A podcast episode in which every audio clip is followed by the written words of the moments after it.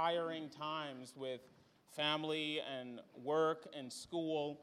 And it's good to be reminded where our true power lies. It's not in um, anything else but the cross and the reminder of what the cross is. And that's why every Sunday we present the cross to you.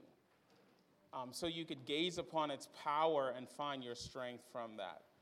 Uh, for the benefit of those that are visiting, we've been going through um, the Ten Commandments. And so please turn to Exodus chapter 20.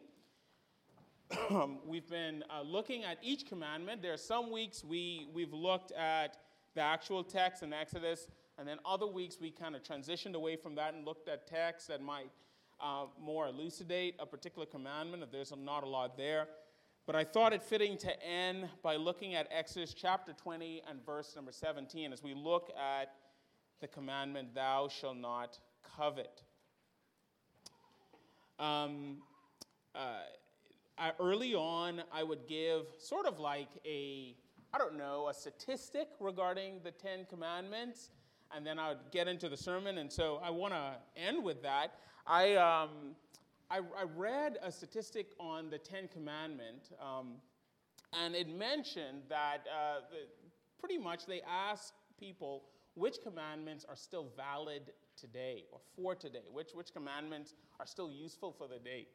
And I wasn't surprised to find out that for most people, it was the commandment, Thou shalt not murder, and then Thou shalt not steal, and then Thou shalt not lie. Those were the most uh, that people said were most valid for the day. The ones that people felt were irrelevant for our time were actually the first four commandments.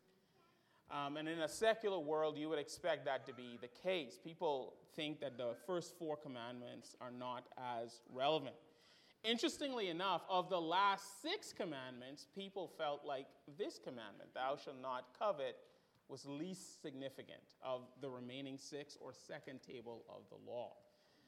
And that's to be expected as well. We live in a consumer generated or consumer driven culture, and so it's kind of counterintuitive to think that the commandment, thou shalt not covet, um, is wrong if you're driven by consumerism. Well, anyway, uh, let's look at these commandments, beginning at verse number 1, Exodus chapter 20. And I'd like us to read this together Exodus chapter 20, verse 1 through 17. Let's read it with one voice. And God spoke all these words, saying, I am the Lord your God, who brought you out of the land of Egypt, out of the house of slavery. You shall have no other gods before me. You shall not make for yourselves a carved image or any likeness of anything that is in heaven above, or that is in the earth beneath, or that is in the water under the earth. You shall not bow down to them or serve them. For I, the Lord your God, am a jealous God, visiting the iniquities of the fathers on the children to the third and fourth generation of those who hate me, but showing steadfast love to thousands of those who love me and keep my commandments. You shall not take the name of the Lord your God in vain, for the Lord will not hold him guiltless who takes his name in vain. Remember the Sabbath day to keep it holy. Six days you shall labor and do all your work but the seventh day is a Sabbath to the Lord your God. On it you shall not do any work, you or your sons or your daughter, your male servant or your female servant, or your livestock, or the sojourner who is within your gates. For in six days the Lord made heaven and earth, the sea and all that is in them, and rested on the seventh day. Therefore, the Lord blessed the Sabbath day and made it holy. Honor your father and your mother, that your days may be long in the land that the Lord your God is giving you. You shall not murder. You shall not commit adultery. You shall not steal. You shall not bear false witness against your neighbor. You shall not covet your neighbor's house. You shall not covet your neighbor's wife, or his male servant, or his female servant, or his ox, or his donkey, or anything that is your neighbor's. Well, all flesh is as grass, and the glory of man as the flower of grass.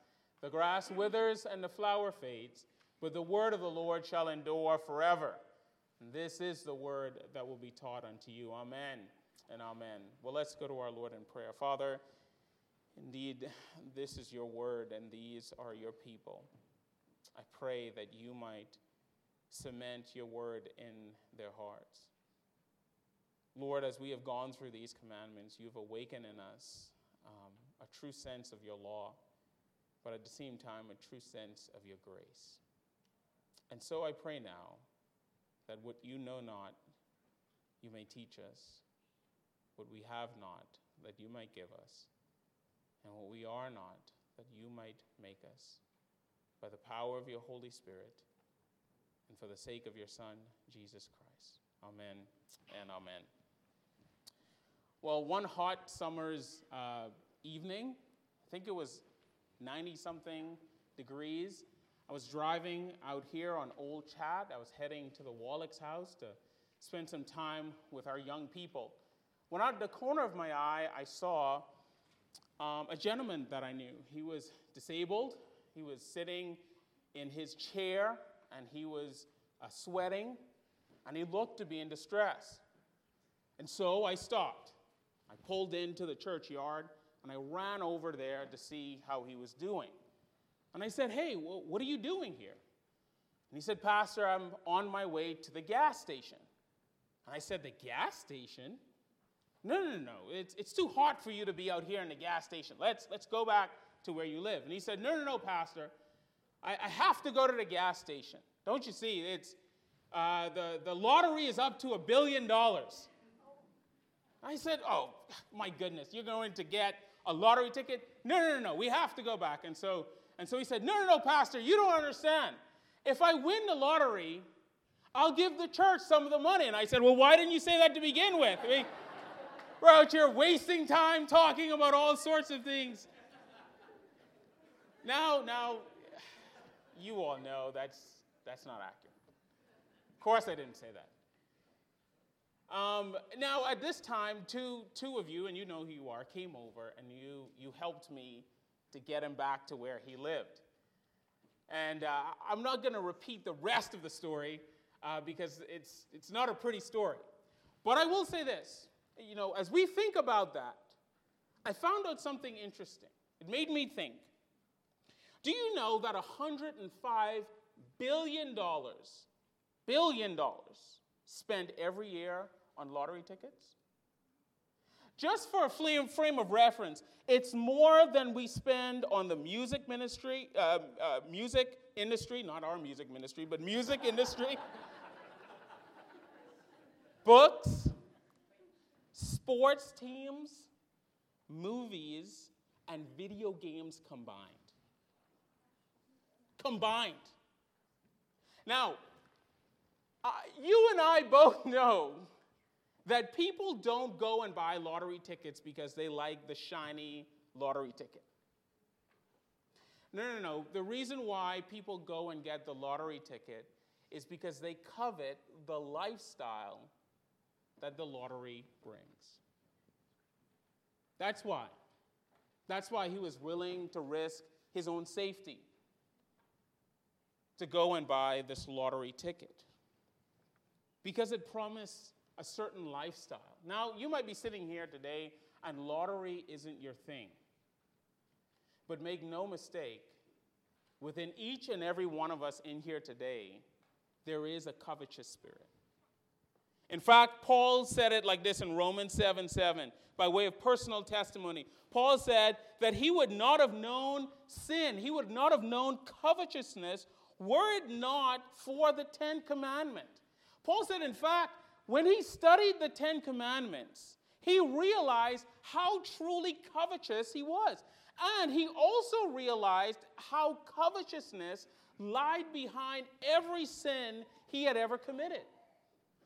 Because of a deep, abiding study on the 10th commandment, Paul said that he was awakened to how every bit of his actions were actually sinful. And this is actually the case. If you, if you were to look at the Ten Commandments, behind the breaking of every commandment, you will notice that it's a covetous spirit. For instance, why did the children of Israel break the first four commandments? Because they coveted the gods of the nations. Why do you and I um, are disrespectful to our parents? Because we covet other parents. Why is it that um, uh, Ahab killed Naboth? Because he coveted his field. Why did David commit adultery against Bathsheba? Because he coveted her. Why did Achan uh, steal the devoted things? Because he coveted them. Why did Ananias and Sapphira lie to the apostles? Because they coveted the praise and the renown that everybody got from giving. You see, beloved, covetousness is behind each and every one of our actions. James actually said this What causes quarrels and what causes fights among us? Is it not that your passions are at war within you? You desire and do not have, so you murder. You covet and cannot obtain, so you fight and you quarrel. That's the reality that grows in each and every one of our hearts. That behind it, there is covetousness. And so, what I want to do, just briefly, is I want to look at the commandment. I want to do what Paul did. I want to look at this commandment and I want to expose the covetousness that can lie within our hearts.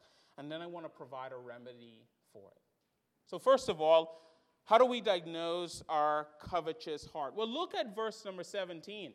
The word there for covet is a Hebrew term that just means a strong desire. It means, it means to give our heart over to something. Now, now, that desire could be good or bad. And so you're looking at me and you're saying, Well, Pastor Dennis, how do we know that our desire is good or bad?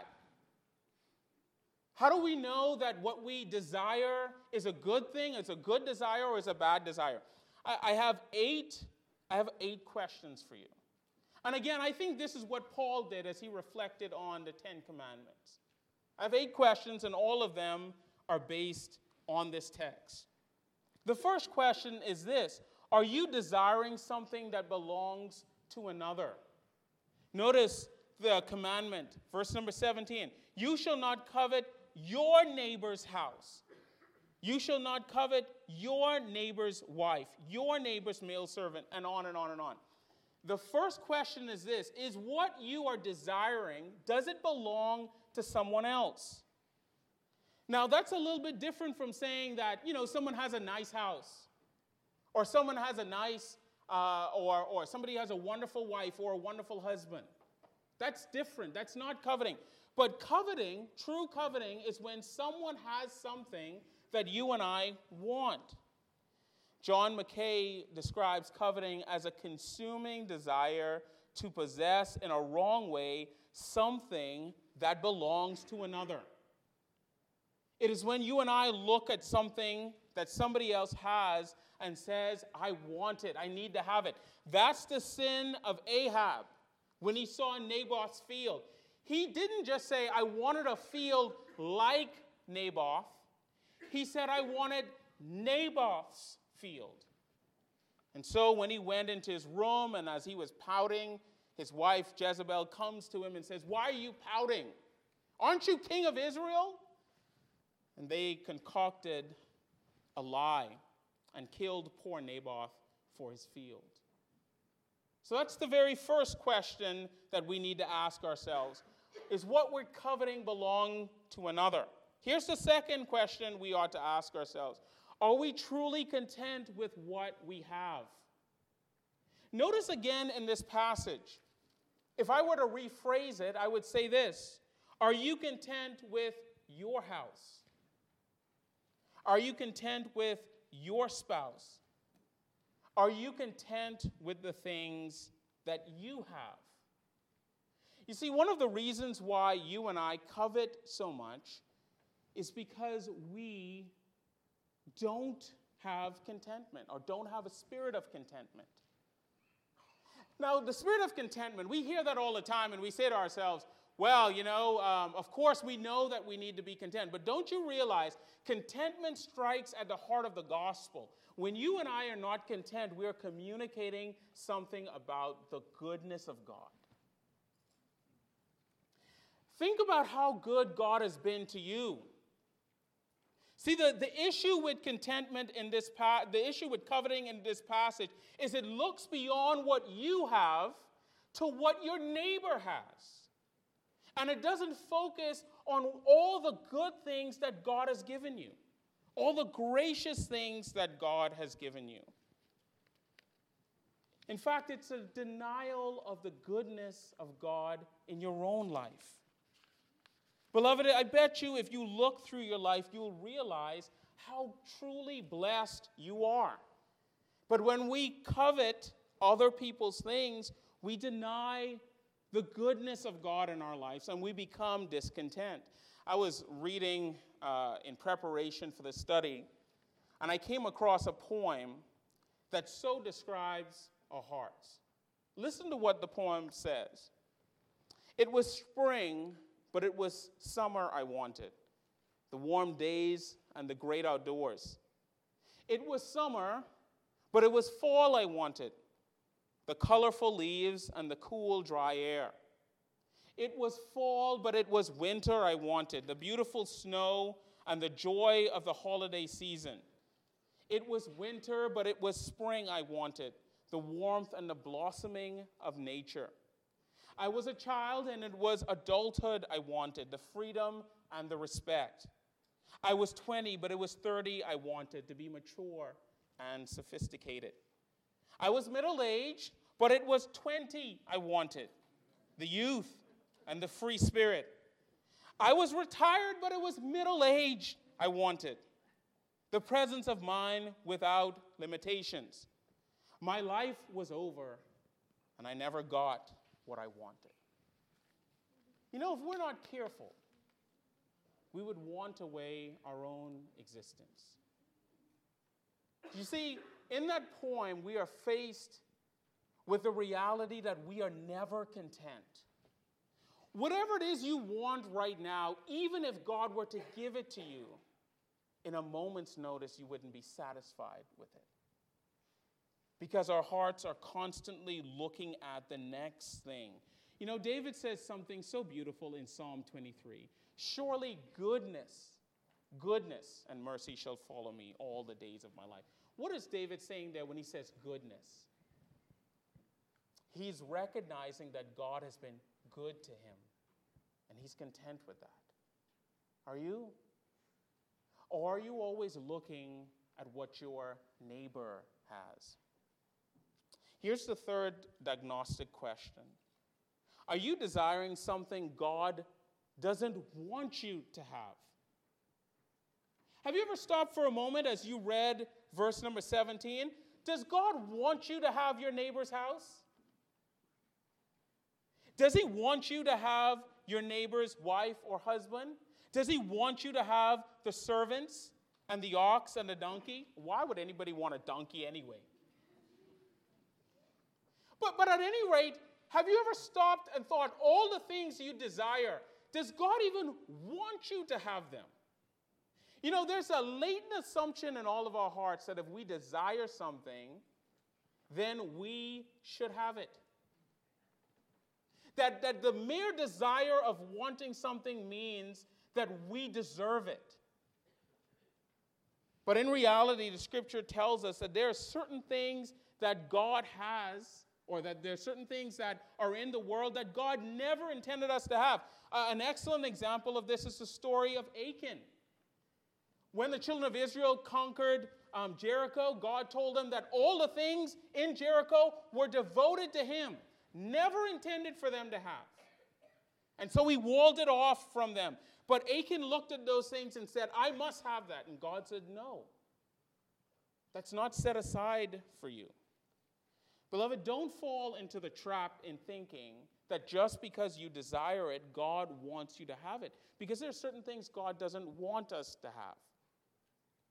We'll notice the fourth thing. Whatever it is that you're desiring, do you have to commit a sin to have it? Do you have to sin to get it? That's something you should ask yourself. If you're desiring something and the only means that you could obtain it is by sinning, then you know that you're coveting. This is David's problem. David could have had any single unmarried woman in the kingdom that he wanted because he's the king. And God graciously gave him that. But what was the one thing he wanted? He wanted Bathsheba. And it was the case that David, in order to get Bathsheba, had to sin.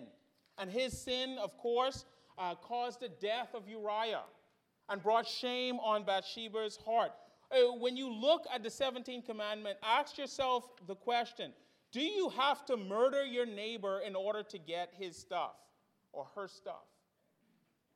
Do you have to commit sin? You know, one area that this comes up a lot as I talk to a lot of young people about dating. You know, they often say, Well, I love the person that I'm dating. Okay, if you love them, then you will wait until you get married to have sex with them. Because that's a great sign of love. You see, if you have to sin in order to get something that you love, then you know you are not doing what God has called you to do. You're coveting. The true test, if you love something and you are supposed to have it, is are you willing to not commit sin to get it? Now, notice the fifth thing. Are you willing to wait or are you driven to have it now? Are you willing to wait or are you willing or are you driven to have it now? Notice again in verse number 17. God says, You shall not covet your neighbors. What is your neighbors now? You know, so many of us have a problem with waiting on God's gift to us until God actually gives us what He wants us to have. I'll never forget, I was in college, I think it was my senior year, and a lot of my really good friends had already graduated. And in short order, um, I remember one of my friends in particular, the moment he graduated, someone gave him a car. And then right after he, and then a, a little bit later, he got married. And then a little bit later, he had a child. And then a little bit later, somebody gave him a house. And then a little bit later, he uh, got called to be a pastor. And I'm sitting there thinking, my goodness, how much good stuff could happen to one guy in a short period of time? I mean, it was a period of about three or four years. All of these wonderful things happened to him. And I started thinking to myself, God, am I ever going to have any of those things? But you know what happened? A year later, I got married. And three months later, I got a car. And about eight months later, someone gave us a house to live in, not to like have. And then shortly after that, I was able to go to seminary. You see, there's something about when you desire something, right? You feel like you need to have it all now. Some of you that are in college, you're thinking, why can't I be, why can't I graduate tomorrow? I could tell you why you can't graduate tomorrow, because that's not how college works. You have to actually go through a process. But everything we want in life, don't we all want it now? We all want to be sanctified now. We all want the fat retirement now. Everything we want, we want it now. Well, that's a sign of covetousness. Because if it's worth having, my mother always used to say, if it's worth having, it's worth what? Waiting. Waiting. Man, my mother, um, I, I've said this before, my mother probably never went past fifth or sixth grade. But some of the things that she said was so packed full of wisdom. And she would tell me over and over again anything worth having is worth waiting for. And young people, hear me. When you're young, that's not a doctrine you follow. You want everything right now. But anything worth having is worth waiting for. That's what the scriptures call us to. Jacob would have been done well to remember that. as he had to fight and scheme to get the blessing that God had already promised him. Here's the sixth thing Do you seek or do you covet the praise and validation that others receive? That others receive. If you look at this passage, it's interesting to me. He lists off all of these household things, and then at the very end, he says, or anything that is your neighbor's. That's the catch all phrase. Anything that's in your neighbor's. You know, sometimes we know people that are incredibly gifted. I don't know about you, but I know people that are incredibly gifted. I, I had a roommate his name was Gino. He wrote me a song. Isn't that cool? How many of you, your roommates, wrote you a song? Right? Gee, there's one or two of you are like, yeah, that happens to me all the time, Pastor Dennis. not me. Not me. I, I, I got paired with Gino Rosario.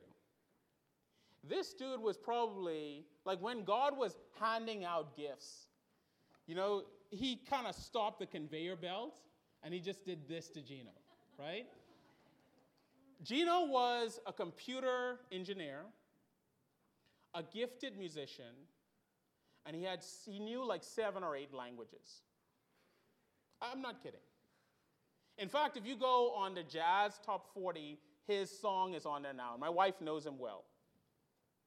And Gino would be sitting down at the piano and he said, Dennis, Dennis, I'm going to write you a song. And he just started,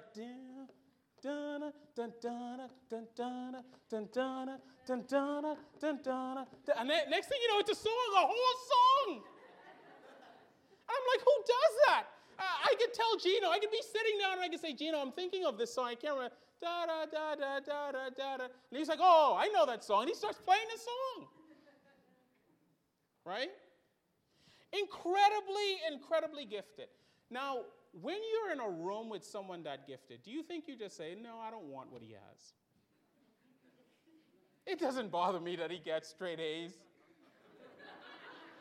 I have no problem that he could just sit behind the piano and write songs at his leisure.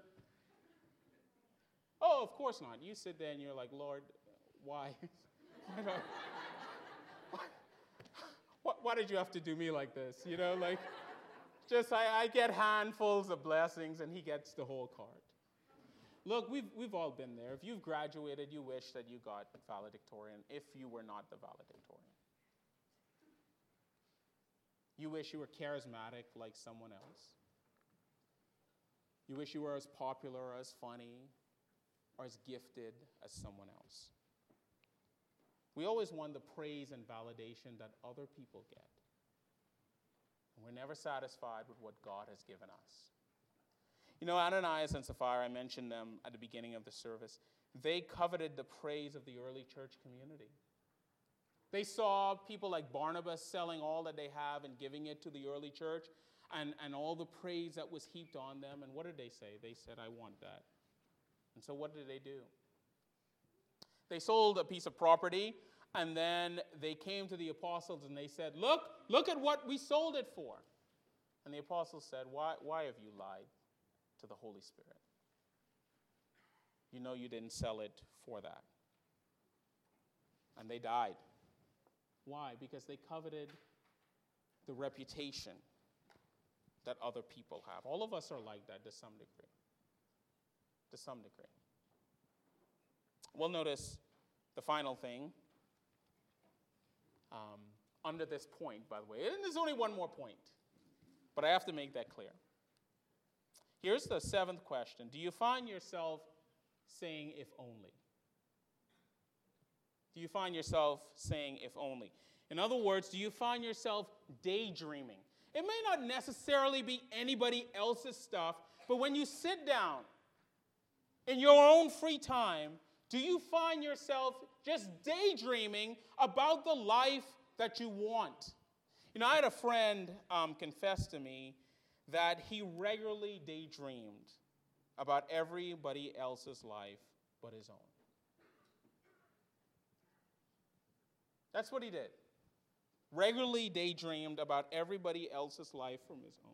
And you know what begins to happen when you begin to daydream about everybody else's life but your own? You end up missing all of the beautiful things that are happening in your life. Now, it's nobody here that you know, but it's true. If only, if only I had more money, if only I had a boyfriend or a girlfriend, if only I was smarter, if only my house had a deck in the back of it, if only I was more attractive, if only people would notice me more, if only, if only, if only, if only. That's just daydreaming. You know, we sang a song, Father, you are sovereign.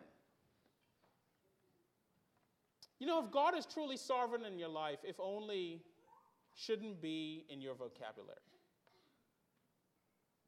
Because if God wanted you to be all the things that you're craving, He would have given it to you. If He wanted you to be like your neighbor, He would have made you your neighbor. But God wants you to be who you are so He could have the maximum glory through you. You know who's really great at being you? You. So stop saying if only and daydreaming. What this commandment warns against is us wanting and wishing and hoping for the life of everybody else but ours. Now, does this describe your heart today? It did the Apostle Paul. That's why Paul sat back and said, When I reflected on what it meant to covet, and I don't know how long Paul reflected on that. Probably Paul reflected on that for hours, days, months. Knowing the Apostle Paul, he probably reflected on it for years. And he, he constantly looked at his actions and said, are, are my actions the result of a covetous nature, or are these pure desires that I have? Now, the final point I want to make is this What should we covet instead? Like I said, remember, I began this sermon by saying that there, there's an evil aspect to coveting. We've looked at that.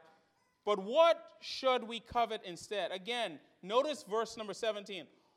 The, the whole point of this list isn't to give a comprehensive uh, idea of all the things that we could covet, because there are a bunch of things in this list that we covet inappropriately that are not mentioned here. The whole point was to get a catch all. But the point of all the things on this list is this all of these things are earthly and ephemeral. In other words, all of these things are things that will pass away either with time or with disaster. I don't know if you've been paying attention to the hurricanes that have come and ripped through Florida. Um, on one news report, I, I saw someone had a million dollar supercar just floating in the water. Man, I cried on behalf of that guy. You know, pro- chances are there's probably only 10 of them in the world. Chances are he had to wait a few, like a year to get it. And there it is, submerged in the water, just floating on by. He won't recover that.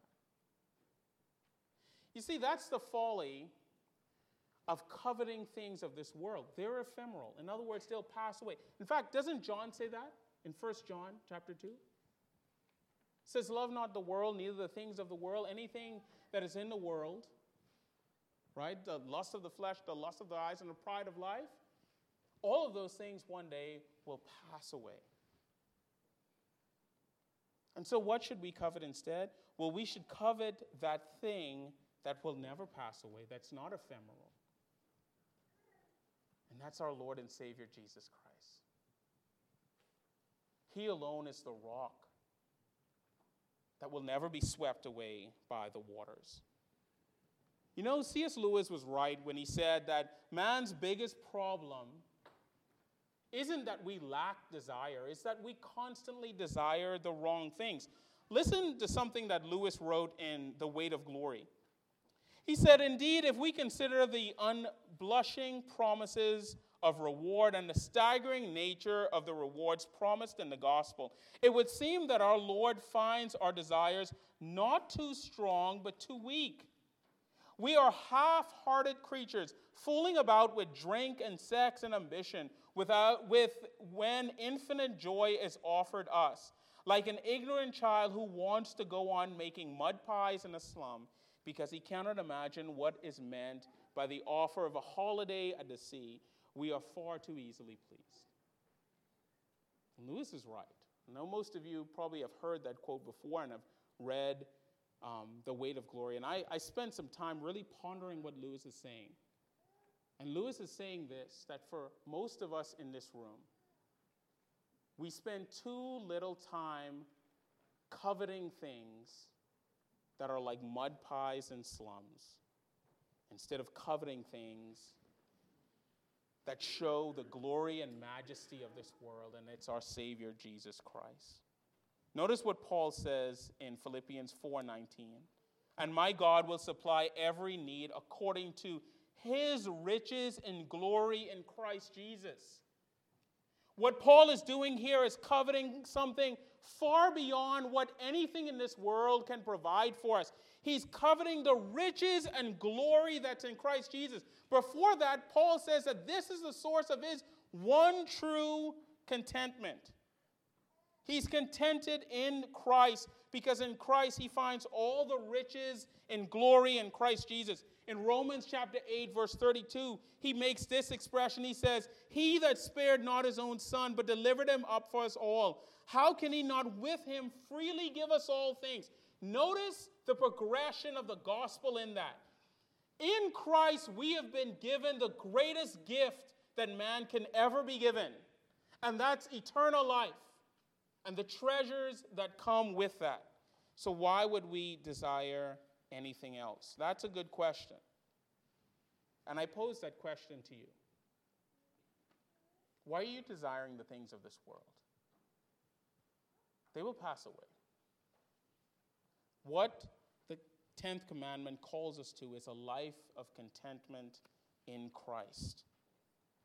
Knowing full well that our God is sufficient. Is He sufficient for you? Is Christ enough? You know, I ask myself that question often. If God doesn't give me another thing, would I be contented with just Christ? I would love to stand up here and tell you I've answered that question affirmative yes. But I also know that the Christian life is a process. And for us in here today, it's a constant battle of the heart for us to remind ourselves Jesus is enough we have enough. It is enough. It is enough. Father, we thank you that as we look at the cross, we see everything that is sufficient for us. We need not covet anything else. We only need to covet the riches that is found in Jesus Christ, the treasure that we have in earthen vessels, the power of the cross, the power of the Holy Spirit. Lord, um, I know that the war in our hearts regarding covetousness will last our whole life, in which we constantly need to be reminded that you are enough. You are enough. You are enough. I pray for all of us that we would be reminded of that. In Jesus' name. Amen.